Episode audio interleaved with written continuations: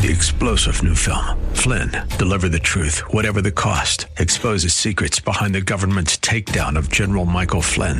Flynn knew what the intel world had been up to. He ordered the first audit of the use of contractors. This set off alarm bells. He told the truth. He was the most dangerous person for Donald Trump to hire. They had to get rid of Flynn. Flynn, deliver the truth, whatever the cost. Available now. Watch it today. Go to salemnow.com. Salemnow.com. Welcome back as we head into hour two this Friday. It is a delight to have with us, as we do almost all Fridays when he is in town, Rabbi Pinchas Allouche. Rabbi Allouche, A L L O U C H E, is the host of the Rabbi Allouche podcast, heard on Apple Podcasts. Three to five minutes every week. Change uh, not only your week, but uh, your life. It's uh, a lot packed in there. He's also the head rabbi at Congregation Beth Tefillah on Shea Boulevard, where all are welcome, observant or not, Jewish or not. Welcome back, Rabbi. Good to Thank see you. Thank you. It's always a pleasure being here. Thank you, Seth. I was at an event third Wednesday, Tuesday night, Tuesday, Wednesday night, mm-hmm. Wednesday night. I was at an event Wednesday night, a political event, and out of I don't know eighty people, seventy came up and said, "We listen to you and Rabbi Allouche all the time." so It's uh, funny. you're making I was me at famous. I was at an event on Tuesday night, yeah. and also at least what six or seven people came up to me and said the same thing. All right. S- So what that tells me is uh, we need to broadcast these things more to your events than to my events. It sounds like it sounds like Exactly. given the ratio there. That's right. But you know, Jews don't often give compliments. so- oh yeah, so take it. Yeah, good, good. Um, not hard to give you any. oh, please. Tell us about your son first and foremost. This audience likes to ask about him and pray for him. Yisroel Mordechai Chaim. Well, thank you so much for asking each week. Really, it um, moves my wife and I and our family. He's, uh, as far as we know, he's doing well. He's doing okay. We haven't heard from him in now three weeks, uh, but that's fine. No news is good news. His full name for prayer is Israel Mordechai Chaim, the son of Esther, and we appreciate all of your prayers. I know that God is listening. Interesting that you uh, attach the mother's name in these kinds of circumstances rather than the father's. Right, because in Jewish tradition, when you pray for someone's health, Yeah. welfare, well being, you want to pray for the entirety of his creation. Mm-hmm. And the creation of every human being begins in the mother's womb. Yeah. So we go directly to the root, which is the mother. And therefore, we mention the mother's name. And maybe there's a message out of that in this week's portion as well that we will get to in a moment. The portion, uh, the Torah portion, the parsha that uh, uh, the rabbi will be reading from the Bible from the Torah tomorrow, as will all Jews in synagogue, is Miketz, Genesis 41. Means at the end. Interesting title, at the end. Right. It refers to the end of two years, a two year period, in which the butler from last week's portion, who was uh, thrown into prison by Pharaoh himself, uh, according to the Jewish sages, because Pharaoh found a fly in his wine cup and he immediately uh, accused the butler, who therefore was found himself in jail. But uh, the butler after Joseph's dream interpretation, by the way, was released from jail. And just before he was released, Joseph said to him, Please don't forget me. Tell Pharaoh when you go back to work there that there's an innocent man in I'm jail. a good guy, yeah. Right. And he forgot. And he forgot. Yes. or maybe Yeah. maybe consciously Yeah. or unconsciously forgot. And uh, eventually, after two years, he remembered. When? When Pharaoh himself had a dream. Then he said, Oh, yes, that's right. Someone interpreted my dream in jail. His name is Joseph. Maybe you should use him as your dream interpreter, Pharaoh, because his interpretation of my dream was very accurate. So his interpretation of your dream might just be just as accurate. You know, there are so many phrases that we use in the English language that sometimes people are surprised to learn they're either from the Bible or Shakespeare. Usually the two sources they're most surprised to hear them from. This portion and that story brings up one of them, the seven fat years or the seven lean years, right? This is where we get that notion from. so the. Pharaoh has two dreams. Mm-hmm. Uh, and uh, uh, one is about uh, seven fat and seven emaciated cows, and one is about seven uh, stalked sheaves and seven withered sheaves. Um, I think he wakes up in between the two dreams, if I'm not mistaken, and that's sort of important in the sense that maybe he wouldn't have remembered both of them if they were in the same dream. I think there's something to that, and he's looking for someone to interpret this dream. Right. And his wine cup uh, servant can't do it, but then recalls there's a guy in the gallows who might Right. be able to. Yes. Uh, Pharaoh did try going to other in- dream interpreters, but no one was able to interpret them as he wished, or according to at least his vision. And uh, then Joseph comes and he interprets those dreams, and uh, he himself says this both that both dreams really have the same interpretation. And he warned Pharaoh that the seven fat cows that um, no sorry the seven thin cows that swallowed the seven fat cows or the seven uh, sheaves uh, that swallowed the seven thin sheaves also uh, represent they both represent that seven fat cows or seven fat years wealthy years will come to Egypt Seven years of plenty. Right. Yeah. And then seven years of famine will follow, and the famine will be so bad that it will swallow any memory of the seven years of the plenty. Thus, the c- fat cows swallowing the thin cows, or the fat sheaves swallowing the thin sheaves. Sorry, the opposite. The- Opposite. The thin sheaves Right. swallowing the Right. fat sheaves, and uh, the thin cows swallowing the fat cows. It's that swallowing of that memory. You won't even remember how good it was because you'll suffer so much during the years of famine. And if I'm not mistaken, the sheaves, the thin sheaves swallowing the fat and the thin cows swallowing the fat would look no different. They will still look withered and emaciated, if I'm not mistaken. That's correct. Very well said. Right. Now, by the way, there is something quite interesting happening here because I would dare uh, all of you listeners to juxtapose Pharaoh's dreams and Joseph's dreams because both have two dreams, but their dreams are uh, following a different type of direction. You see, Joseph first dreams of sheaves and then he dreams of stars. Pharaoh goes the other way around. He first dreams of uh, cows and then he goes to something even lower, sheaves. Maybe to teach us that the pharaohs of the world are not so nice, to put it Yeah. in a delicate way. Yeah. Their aim is to go from more materialism to more materialism, from low to lower to lowest.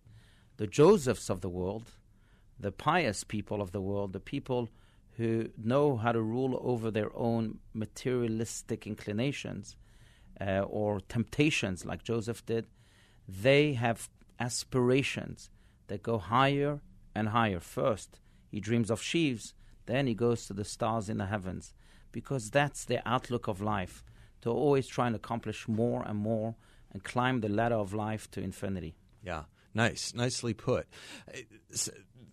The notion of seven is kind of important too, and I'm sure there's a million commentaries on that. But seven, the number seven appears an awful lot in the Bible.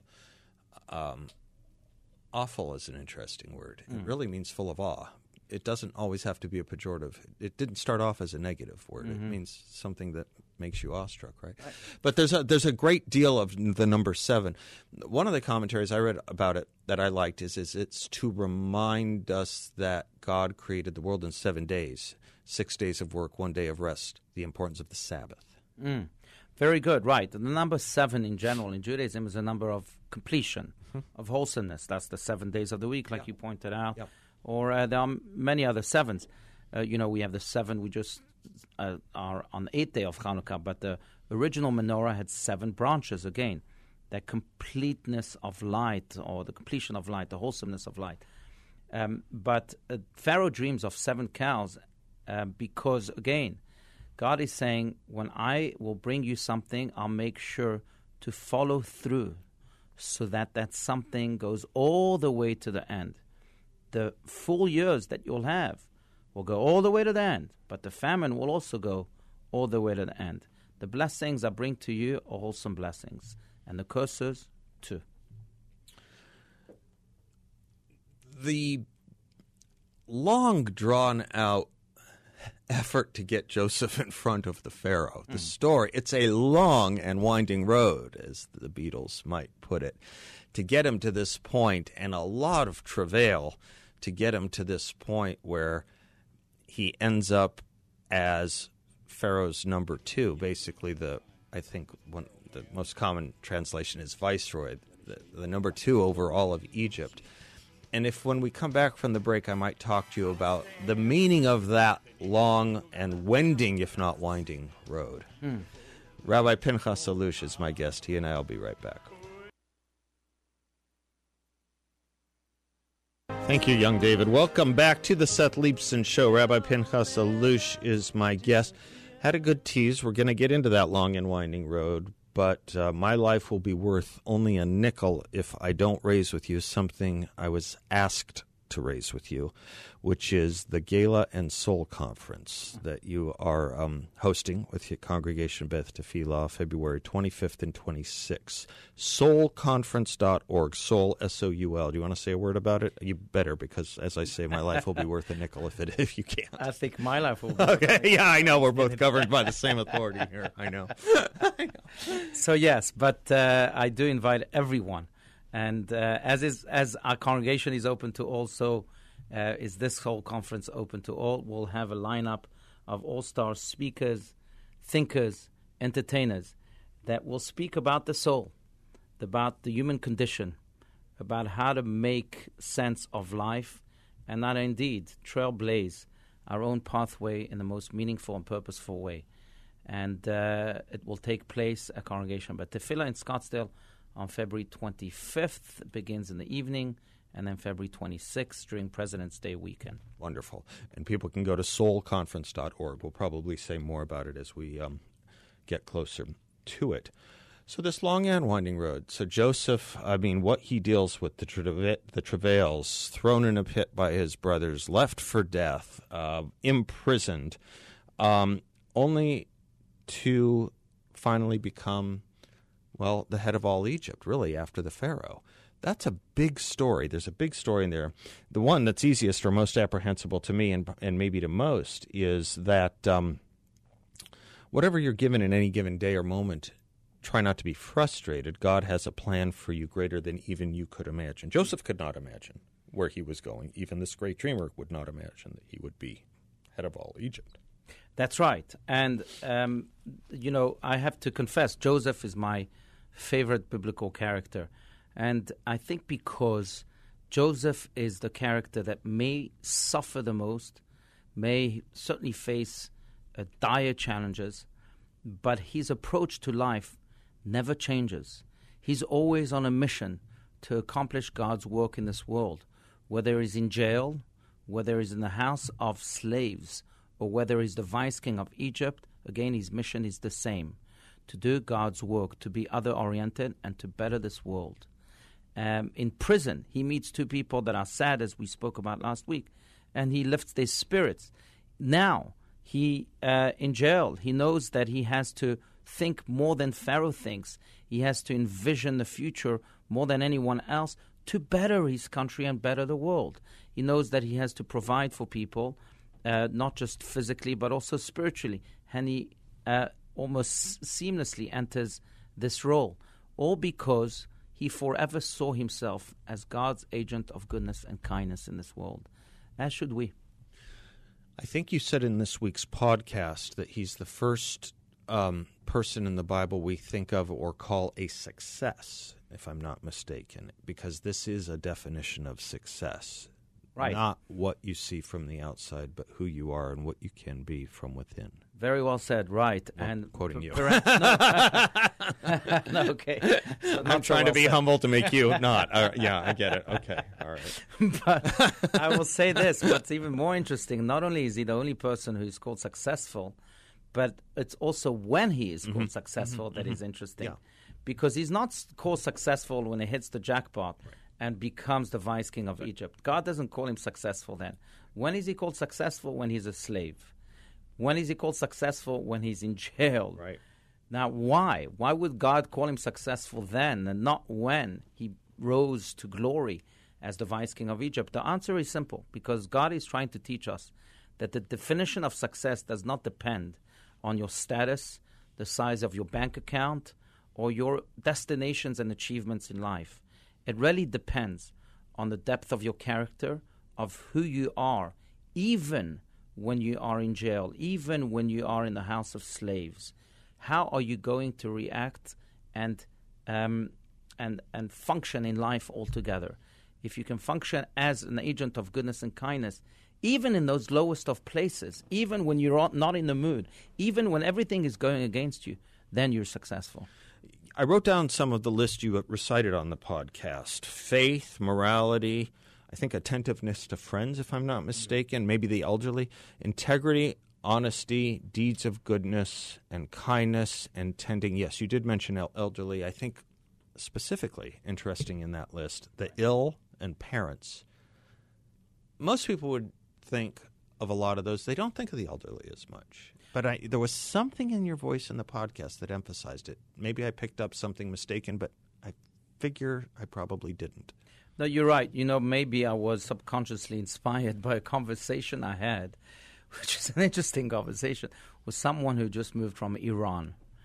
And uh, he tells me, I hear that in this country, when parents get old, they put them in a home, mm-hmm. put them up in a home, and they visit them from time to time. Um, I said, yes, that's correct. He says, in Iran, we would never do that.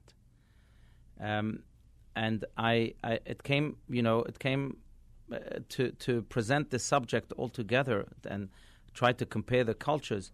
But uh, there is something to be said about visiting the elderly, taking care of them, and not just putting them up in a home. I'm not saying that people who do, uh, you know, have that type of approach. But Sometimes that is the best definition of care in certain circumstances. That's right. Yeah. Exactly. Right. Exactly. But to maintain that relationship and devotion to our parents, I think, is vital to life altogether. Why? Because um, our parents gave us everything, and therefore we should give them everything. But it goes beyond that. When we respect our parents, we're respecting, in a way, God Himself. God, who's that third silent partner to our parents who created us. Both, all three of them, our father, our mother, and God, created us. So by respecting our parents, we're respecting that general authority that includes God too.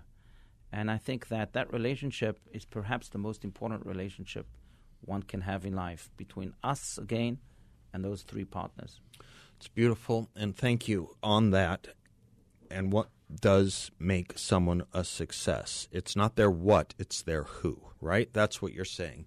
Mm-hmm. We um, have a tendency in this society, perhaps misprioritized tendency, to look at the what's.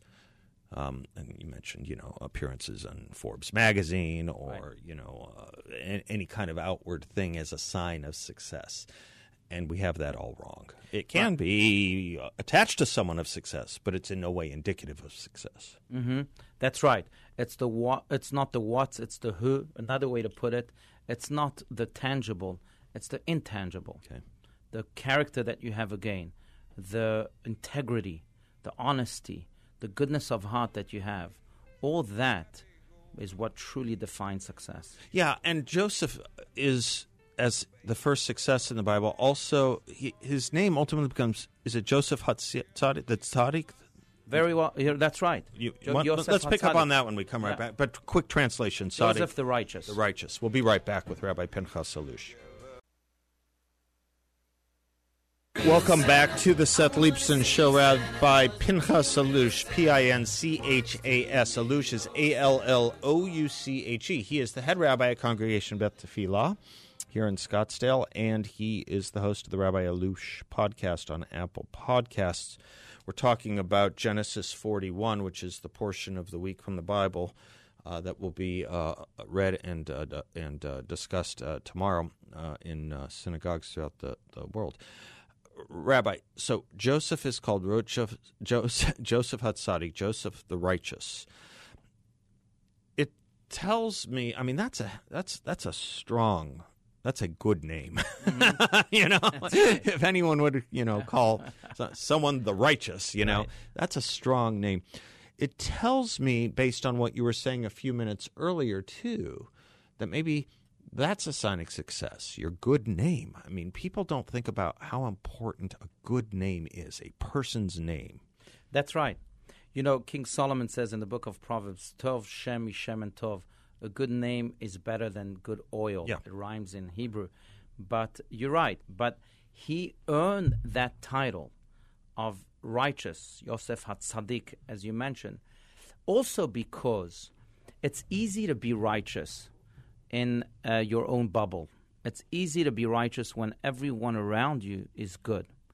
But how about you be righteous when you have temptations knocking at your door? How about being righteous in societies that are not necessarily good? Let's see you be righteous then. If you are, then you too are truly righteous. Well, Joseph showed us that even when he was alone in the world, imagine that. He was a 17 year old boy alone in the world, being seduced by a gorgeous woman, he was able to withstand the temptation. Even when he was in jail, he was able to be happy. And even when he was in a corrupt society in Egypt, he was able to be honest. That is what made him righteous. And it should teach us that, again, regardless of the circumstances we find ourselves in, we have to be righteous, tzaddik. One of the blessings of these visits I have with you is it gives me occasion uh, on Friday mornings to call one of my best friends in Washington. We've discussed Tevi to discuss a little bit of the Parsha so I can get a jump start on you. and he always gives me a little kernel mm. on that point, to that point. So one of the most interesting things he finds in this portion, in this Parsha of the week, is that several times in a row in Genesis, it's said of Joseph that you will be in charge of the land of Egypt. You will be in charge of the land of Egypt. He will be in charge of in the land of Egypt. He will be he was placed over all the land of Egypt. And then finally we get this turn of phrase at the end of all this, leaving Pharaoh's presence, Joseph traveled through all the land of Egypt. Tevi uh, said he read a commentary. It's interesting all very passive. Once he once he passes all these other tests, it seems like finally he can actually do the the, the, the land of Egypt. He can travel. He can leave and actually go and govern. Mm-hmm. Some people are born to greatness. Some people achieve greatness. Some people have greatness thrust upon them. Shakespeare writes in the Twelfth Night. Right. Yeah, that's correct. And I would say that I think it's part of everyone's journey. Mm-hmm because I know that in our day and age we expect immediate results. We seek instant gratification. Mm-hmm. But no, to truly become a king, a king over ourselves, a king over society altogether, it takes time. And once you've passed test after test after test, then you can achieve that royalty and travel the land. Mm-hmm. It's really one of my old favorite, uh, my, my, personal favorite Talmudic uh, lines, lines from the Talmud, something along the lines of one is only given the opportunity for great things once he passes the test of small things. Mm-hmm. Something like that in the Talmud. I've always liked that. And um, in a way, it's, it's, it's, it's paradoxical because it means don't treat anything like a small thing.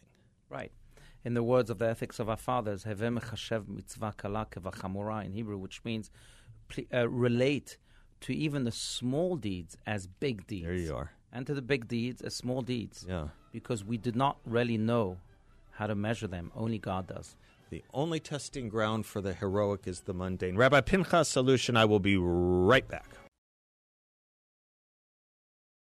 Welcome back to the Seth Leibsohn Show. Rabbi Pinchas Allouche is my guest. We're discussing Genesis 41 et sec.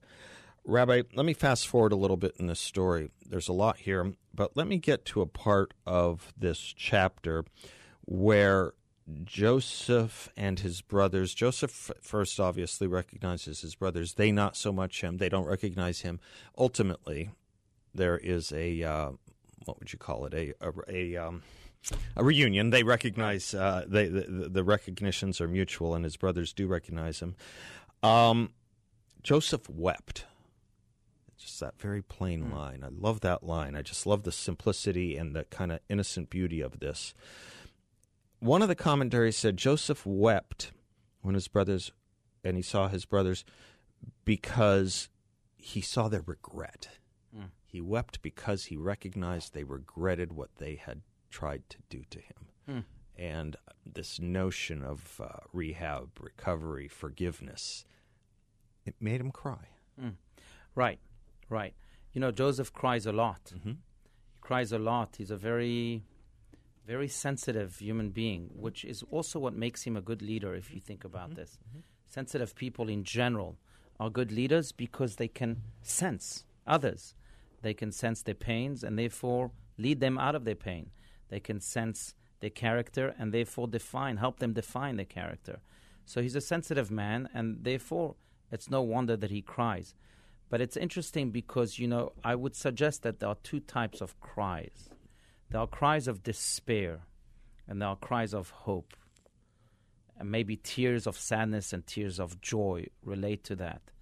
But Joseph, even though he cries, it's never a cry of despair. And even in this moment, as you mentioned, when he's crying after he reveals himself to his brothers and sees their regrets, it's a cry of hope.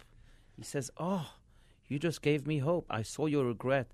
You gave me hope in humanity, in humanity that might fail, but humani- a humanity that can still change after failure. I just kind of want to take you home with me because I have so many more questions Yes, for you. Uh, such an interesting point, hopes of tear and joy. Most of society would think of those as two very separate things, but you used the word that they might be related. Tears and joy can be related.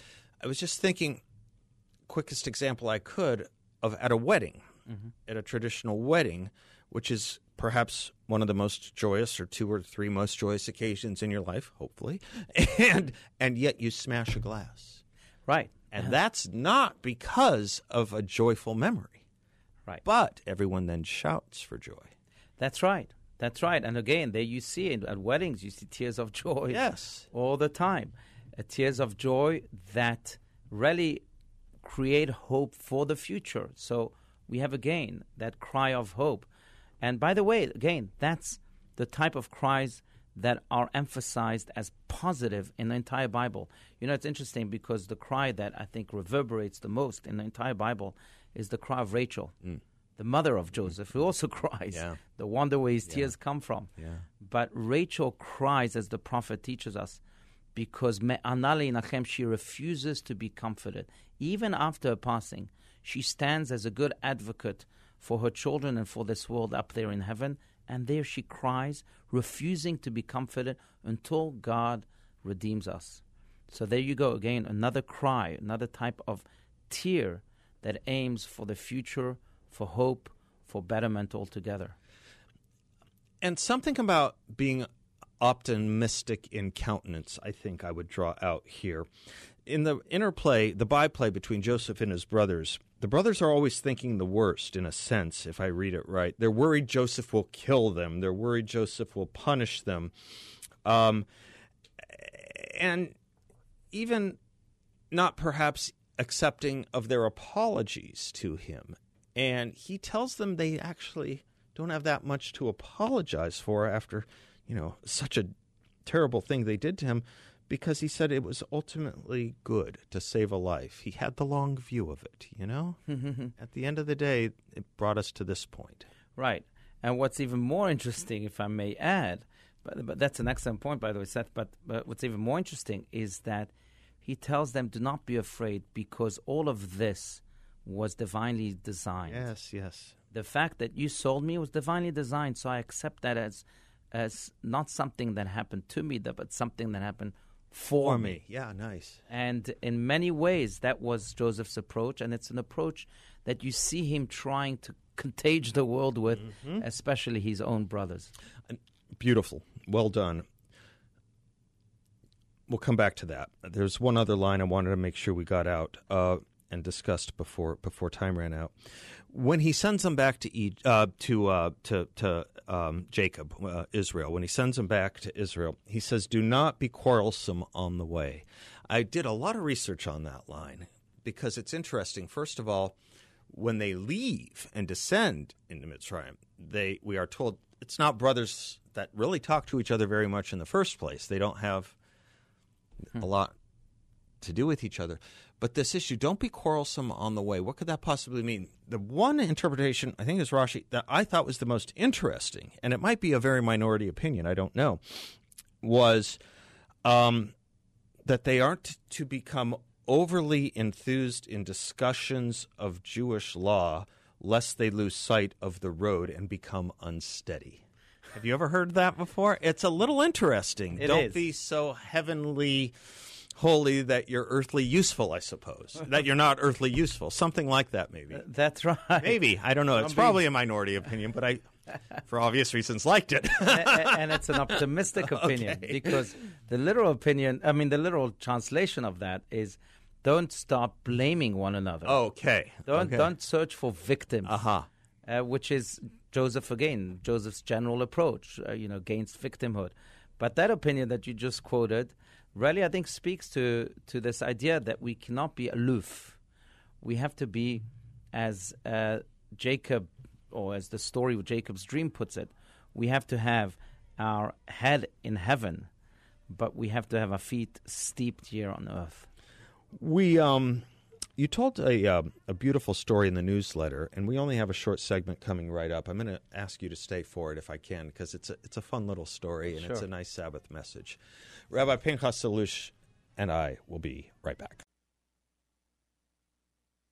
Rabbi Pinchas Allouche of Congregation Beth Tefillah, colloquially known as CBT, has been our guest this hour and uh, gives us a lot. Uh, not only his time here, his time in the community, his time at CBT, gives us his podcast, he gives us a morning newsletter on Fridays, and uh, always worth receiving, Rabbi. Um, I loved the story about two. Um, I would know them as, I guess, shluchim, two um, two missionaries in Alaska. Um, you want to tell that story to the audience? It's a beautiful story. sure, it's a great story. One- Shluchim, the right word? Shluchim is the right word to emissaries. Uh, one of them, whom I know well, and he told me the story of This is how- a true story. story. okay. All right. Also happens to be true. As Nixon Can you would believe say. it? Or Kissinger, yeah. okay. But uh, many years ago, him and his friend went to the Aleutian Islands in uh, Alaska, and they were looking for Jews to bring some Judaism to. And uh, everyone told them, "You're wasting your time. There are no Jews here." But they were relentless, and they went from uh, place to place, from store to store, and then they went to a school. And in that school, they were invited to speak. And then, at the conclusion of their remarks, they asked, "Are there any Jews here?" And this uh, little girl raises her hand and she says, Well, I'm not Jewish, but my mother is.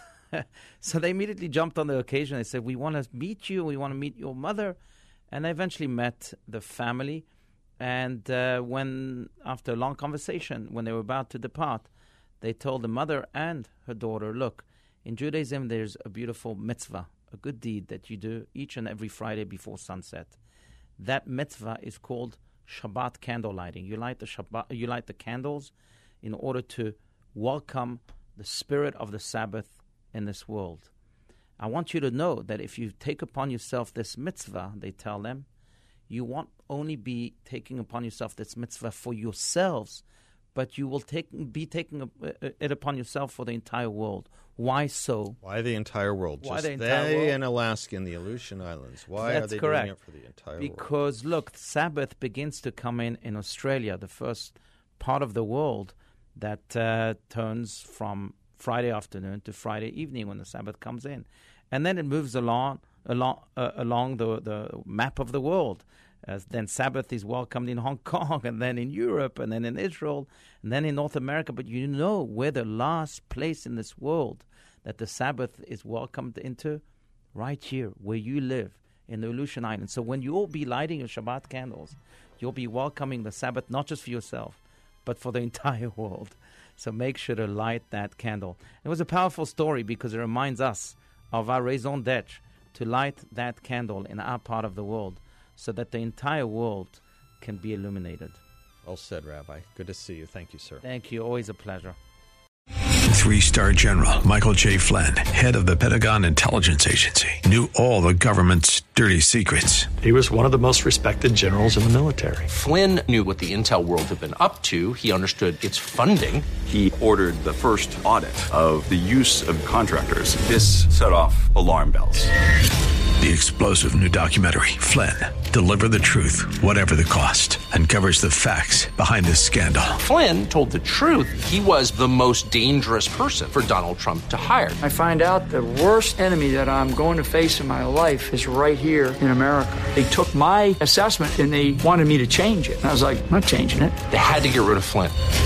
With in depth interviews, archival footage, and never before seen personal records of the man behind the headlines. I just felt like I was drowning. Flynn, deliver the truth, whatever the cost. Available now. Watch it today. Go to salemnow.com. Salemnow.com.